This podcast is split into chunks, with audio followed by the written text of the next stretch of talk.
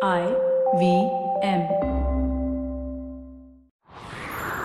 It's story time.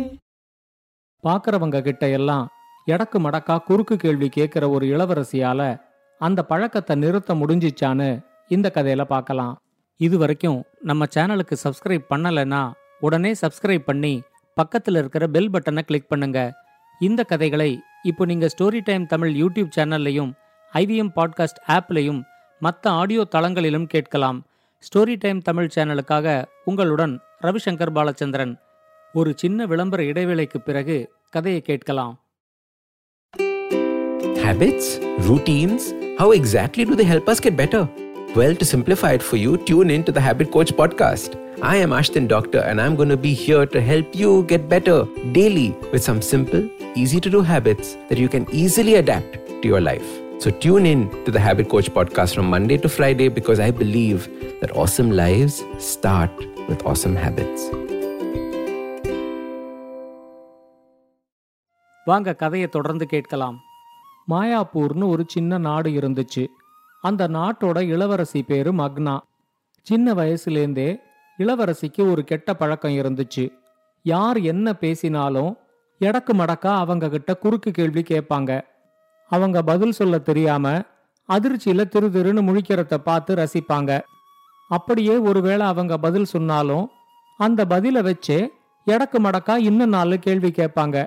எவ்வளவு பெரிய அறிஞர்களா இருந்தாலும் அவங்க எவ்வளவு படிச்சிருந்தாலும் இளவரசியோட கொஞ்ச நேரங்கூட பேசி தாக்கு பிடிக்க முடியாது. இதனால இளவரசியோட பேசுற எல்லாருமே அவங்க கிட்ட அவமானப்படுற மாதிரி ஆச்சு. நமக்கு எதுக்கு வம்புன்னு நிறைய பேர் இளவரசிய பார்த்தும் அவங்க கிட்ட பேசாம ஒதுங்கி போக ஆரம்பிச்சாங்க. ஆனா மத்தவங்க தன்னை பார்த்து பயப்படுறது தன்னோட மேதாவித்தனத்தினால அப்படின்னு இளவரசி தப்பா நினைச்சுக்கிட்டாங்க. இந்த எடக்கு மடக்கா கேள்வி கேட்கிற குணம் மட்டும் இல்லாம இளவரசிக்கு ரொம்ப பிடிவாதமும் இருந்துச்சு. இளவரசிக்கு திருமண வயசு வந்ததும் ஏதாவது ஒரு நாட்டு இளவரசனுக்கு அவங்கள திருமணம் செஞ்சு வைக்கணும் அப்படின்னு ராஜா நினைச்சாரு. இத பத்தி அவர் இளவரசி கிட்ட பேசும்போது என்ன திருமணம் செஞ்சுக்க போறவரை நான் நிறைய கேள்விகளை கேட்பேன். அந்த கேள்விகளுக்கு அவர் சரியா பதில் சொல்லி என்னால அவரை கேள்வியே கேட்க முடியல அப்படின்னு ஒரு நிலைமை வந்துச்சுன்னா நான் அவரையே திருமணம் செஞ்சுக்குவேன். அவர் ஏதோ ஒரு நாட்டுக்கு இளவரசனா இருக்கணும் அப்படிங்கிற அவசியம் இல்ல. நம்ம நாட்டுல இருக்கிற ஒரு சாதாரண குடிமகன் கூட இந்த போட்டியில கலந்துக்கிட்டு என்னோட பேசலாம். ஒருவேளை நான் கேட்கிற கேள்விகளுக்கு பதில் சொல்ல முடியாம இந்த போட்டியில கலந்துக்கிறவர் தோத்துட்டா அவருக்கு நூறு சவுக்கடிகள் கிடைக்கும். இத ஒரு போட்டியாவே நீங்க அறிவிச்சிடுங்க அப்படின்னு சொன்னாங்க. ராஜாவுக்கு இப்ப ரொம்ப கவலை வந்துருச்சு. இளவரசிக்கு ஒருவேளை திருமணமே நடக்காம போயிடுமோ அப்படின்னு அவரு பயந்தாரு. அவர் இளவரசி கிட்ட சொன்னாரு சின்ன வயசுலேருந்தே நீ எல்லாரையும் எடக்கு மடக்கா குறுக்கு கேள்விகள் கேட்கும்போது நான் உன்னை தடுக்காம விட்டுட்டேன். அது இப்போ இந்த அளவுக்கு கொண்டு வந்து விட்டுருக்கு. உன்னோட குறுக்கு கேள்விகளுக்கு பதில் சொல்லி உன்னை ஒருத்தன் திருமணம் செஞ்சுக்கிறது நடக்கவே நடக்காது அப்படின்னு தான் எனக்கு தோணுது. நீ இனிமேலாவது இத மாதிரி குறுக்கு கேள்விகளை கேட்கறத நிறுத்திக்கணும் அப்படின்னு சொன்னாரு. அதுக்கு இளவரசி சொன்னாங்க இந்த போட்டியில கலந்துக்கிறவரு ஒருவேளை நான் கேட்கிற கேள்விகளுக்கு எல்லாம் பதில் சொல்லி என்னால மேற்கொண்டு எந்த குறுக்கு கேள்வியும் கேட்க முடியாம போய் நான் அவர்கிட்ட தோத்து போய் அவரையே திருமணம் செஞ்சுக்கிட்டா அதுக்கப்புறம் இத மாதிரி குறுக்கு கேள்விகளை கேட்கறதையே நான் நிறுத்திடுறேன். ஆனா குறுக்கு கேள்விகளுக்கு குறுக்கா கிறுக்கா பதில் சொல்ற யாராவது இந்த நாட்டுல இருக்காங்களான்னு நான் கண்டிப்பா தெரிஞ்சுக்கணும் அப்படின்னு சொன்னாங்க. இது வேண்டாம் உனக்கு ஏதாவது ஒரு நல்ல இளவரசனா பார்த்து நான் திருமணம் செஞ்சு வைக்கிறேன் அப்படின்னு ராஜா சொன்னாலும் இளவரசி கேட்கவே இல்லை. தன்னோட திருமணம் இப்படித்தான் நடக்கணும் அப்படிங்கறதுல அவங்க ரொம்ப பிடிவாதமா இருந்தாங்க. ராஜாவும் வேற வழியே இல்லாம இளவரசி சொன்ன மாதிரியே ஒரு போட்டிக்கு ஏற்பாடு செஞ்சாரு. முதல்ல இளவரசியை திருமணம் செஞ்சுக்கிறதுக்கு பல நாட்டிலேருந்து இளவரசர்கள் வந்திருந்தாங்க. இளவரசர்கள் மட்டும் இல்லாம பல நாட்டிலேருந்தும் நல்லா படிச்ச அறிஞர்களும் வந்திருந்தாங்க. அந்த நாட்டு மக்கள் எல்லாருமே இளவரசர்களை விட இளவரசி மக்னாவை திருமணம் செஞ்சுக்கிறதுக்கு அறிஞர்களுக்கு தான் நல்ல வாய்ப்பு இருக்கு. ஏன்னா போட்டி அப்படி அப்படின்னு பேசிக்கிட்டாங்க.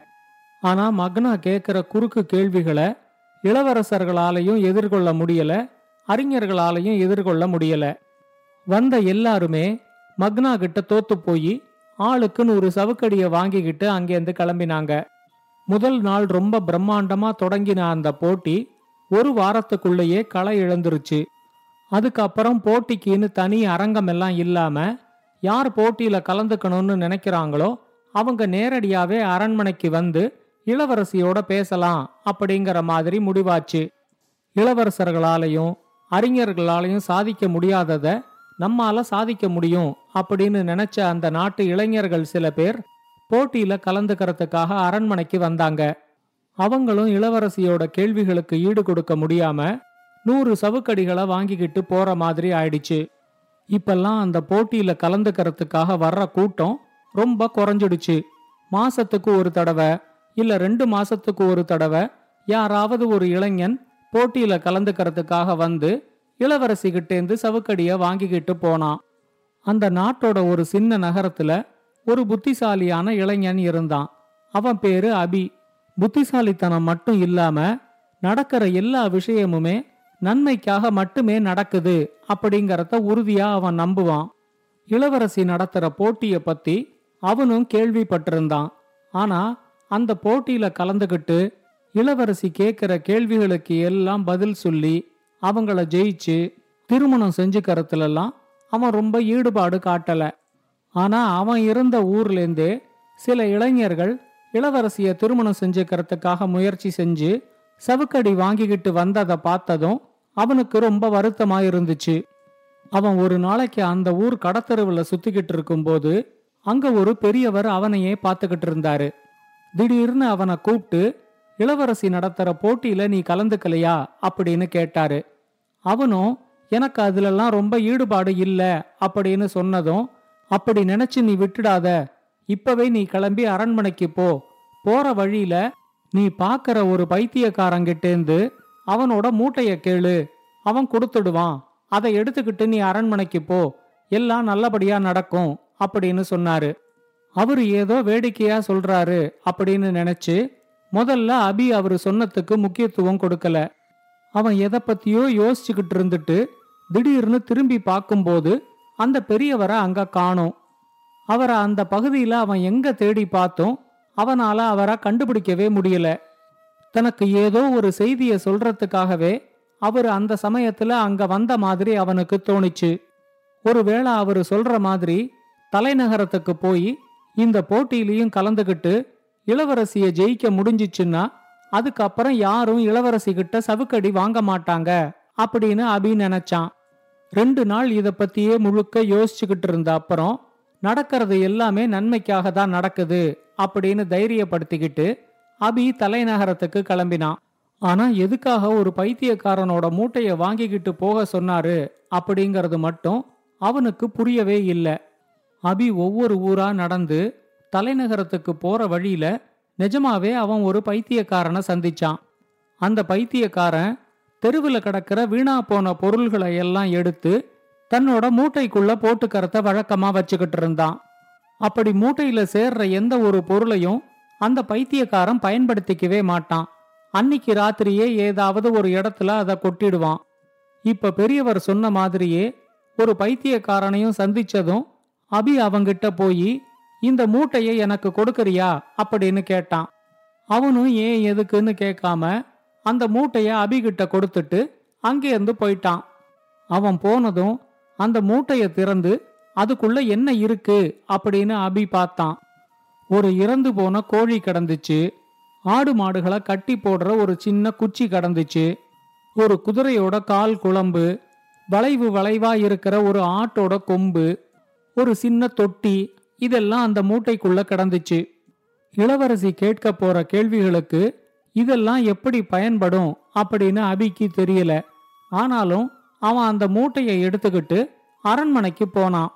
அவனையும் அவன் எடுத்துக்கிட்டு வந்த மூட்டையையும் பார்த்ததும் அரண்மனை வாசல்ல இருந்த காவலர்கள் அவனை உள்ளேயே விடல. இளவரசிய திருமணம் செஞ்சுக்கிறதுக்கான போட்டியில கலந்துக்க வந்திருக்கிறதா? அவன் சொன்னதை கேட்டதும் இவன் சவுக்கடி வாங்கறத இன்னைக்கு வேடிக்கை பார்க்க போறோம் அப்படிங்கிற முடிவுக்கே அவங்க வந்துட்டாங்க. அவனை காத்துக்கிட்டு இருக்க சொல்லிட்டு உள்ள போய் இளவரசி கிட்ட சொன்னதும் அவங்க சவுக்கை எடுத்து தயாரா வைக்க சொன்னாங்க. அபிய அரண்மனைக்குள்ள விடுறதுக்கு முன்னாடி அவங்கிட்ட இருந்த மூட்டைய வெளியே வச்சுட்டு உள்ள போக சொல்லி அந்த காவலர்கள் அவங்கிட்ட சொன்னாங்க. ஆனா அபி அவங்க கிட்ட இளவரசி என்ன கேட்க போற கேள்விகளுக்கான பதில் இந்த மூட்டைக்குள்ளதான் இருக்கு. அதனால இதை வெளியே விட்டுட்டு போக முடியாது அப்படின்னு உறுதியோட சொல்லி அந்த மூட்டையையும் எடுத்துக்கிட்டு உள்ள போனான். அவனுக்கும் இளவரசிக்கும் நடக்கிற போட்டியை பார்க்கறதுக்கு அங்க பல பேர் வந்திருந்தாங்க. அபி இளவரசியை வணங்கி பனிக்கட்டிய விட குளிர்ச்சியான கைகளை உடைய இளவரசிக்கு என்னோட பணிவான வணக்கங்கள் அப்படின்னு சொன்னான். ஆனா அவன் சொன்னதை இளவரசி கொஞ்சம் கூட ரசிக்கல. அது மட்டும் இல்லாம நீ சொல்ற மாதிரி என்னோட கைகள் குளிர்ச்சியா இல்லை ரொம்ப சூடா இருக்கு. இந்த சூட்டுல ஒரு கோழியவே வறுத்துடலாம். அது உனக்கு தெரியுமா? அப்படின்னு வெடுக்குன்னு கேட்டாங்க. உடனே அபி அவங்க கிட்ட உங்க கை சூட்டுல ஒரு கோழி வறுபடுமா நான் அதையும் பாக்கறேன் அப்படின்னு சொல்லி தன்னோட மூட்டைக்குள்ள கைய விட்டு அந்த செத்த கோழியை எடுத்து அவங்க கிட்ட கொடுத்து இத வறுத்து காட்டுங்க பாப்போம் அப்படின்னு சொன்னான். அவன் இப்படி உடனே ஒரு கோழியை எடுத்து கொடுப்பான்னு இளவரசி கொஞ்சம் கூட எதிர்பார்க்கவே இல்லை. எதையாவது சொல்லி நிலைமையை சமாளிக்கணும். அவனையும் வேற எதுவும் பேச விடாம செய்யணும் அப்படிங்கறதுக்காக என் கையில இருக்கிற சூடுபட்டா கோழியில இருக்கிற கொழுப்பு ஒழுகுமே அதுக்கு என்ன செய்வ அப்படின்னு கேட்டாங்க. உடனே அபி பைக்குள்ள கைய விட்டு அந்த சின்ன தொட்டியை எடுத்தான். கோழி கொழுப்பு ஒழுகிச்சுன்னா இதுக்குள்ள பிடிச்சுக்கலாம் அப்படின்னு சொன்னான். இளவரசிக்கு இப்ப கொஞ்சம் சங்கடமா போயிடுச்சு. அவங்க அந்த தொட்டியை பார்க்கும்போது அதுல லேசா ஒரு விரிசல் இருக்கிறத கவனிச்சாங்க. கோழியோட கொழுப்ப தொட்டியில பிடிச்சா தொட்டியும் ஒழுகுமே அதுல விரிசல் இருக்கே அதுக்கு என்ன செய்வ? அப்படின்னு கேட்டாங்க. உடனே அவன் பைக்குள்ள கைய விட்டு குதிரையோட குழம்ப எடுத்து விரிசலை இத வச்சு அடைச்சிக்கலாம் அது ஒன்னும் பிரச்சனை இல்ல அப்படின்னு சொன்னான். உடனே இளவரசி அப்பவும் விடாம விரிசலுக்குள்ள இந்த குதிரை குழம்பு சரியா பொருந்தலைன்னா அப்ப என்ன செய்வ? அப்படின்னு கேட்டாங்க. அவன் பைக்குள்ள கைய விட்டு ஆடு மாடுகளை கட்டுற குச்சியை எடுத்து அது பொருந்தாம போனா இந்த குச்சியை வச்சு அதை பொருத்திக்குவேன் அப்படின்னு சொன்னான். இவங்கிட்ட என்ன கேள்வி கேட்டாலும் அதுக்கு தயாரா இவன் ஒரு பதில் வச்சிருக்கான் அப்படிங்கறது இளவரசிக்கு இப்ப நல்லா தெரிஞ்சிடுச்சு. இவனை கேள்வி கேட்டு ஜெயிக்க முடியாம போயிடுமோ அப்படிங்கிற நினப்பு அவங்களுக்கு வந்த உடனேயே அவங்கிட்ட கேட்கறதுக்கு எந்த கேள்வியும் அவங்களுக்கு தோணாம போயிடுச்சு. இது வரைக்கும் நடந்த போட்டியில அவனோட கை ஓங்கி இருக்கு. அவன் தான் ஜெயிச்சுக்கிட்டு வர்றாங்கறதையும் இளவரசியால புரிஞ்சுக்க முடிஞ்சிச்சு. அவனோட கவனத்தை திசை திருப்புறதுக்காக நான் எதை கேட்டாலும் நீ வேற எதையாவது உன்னை சொல்லி நல்லா திசை திருப்பி விடுறியே. ஏன் இப்படி நடந்துக்கிற? எல்லாருக்கும் நாக்கு நேரம் இருக்குன்னா உனக்கு பல வளைவுகளோட இருக்கா? அப்படின்னு கேட்டாங்க. இப்ப அபி சொன்னா மத்த எல்லாரோட நாக்கும் மாதிரி ஏன் நாக்கும் நேரம் தான் இருக்கு? இந்த ஆட்டுக்கொம்பு மாதிரி வளைவு வளைவா இல்ல அப்படின்னு சொல்லி பைக்குள்ளேருந்து ஆட்டுக்கொம்பை எடுத்து அவங்க கிட்ட காட்டினான்.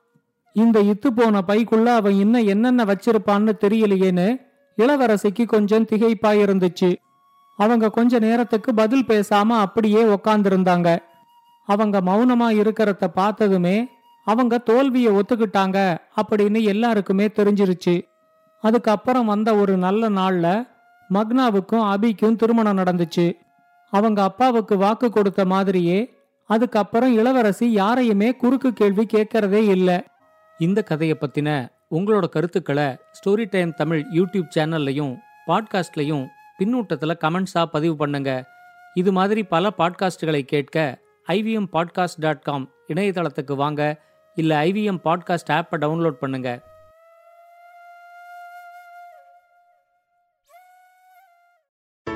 Hey, it's been another great week on the IVM Podcast Network.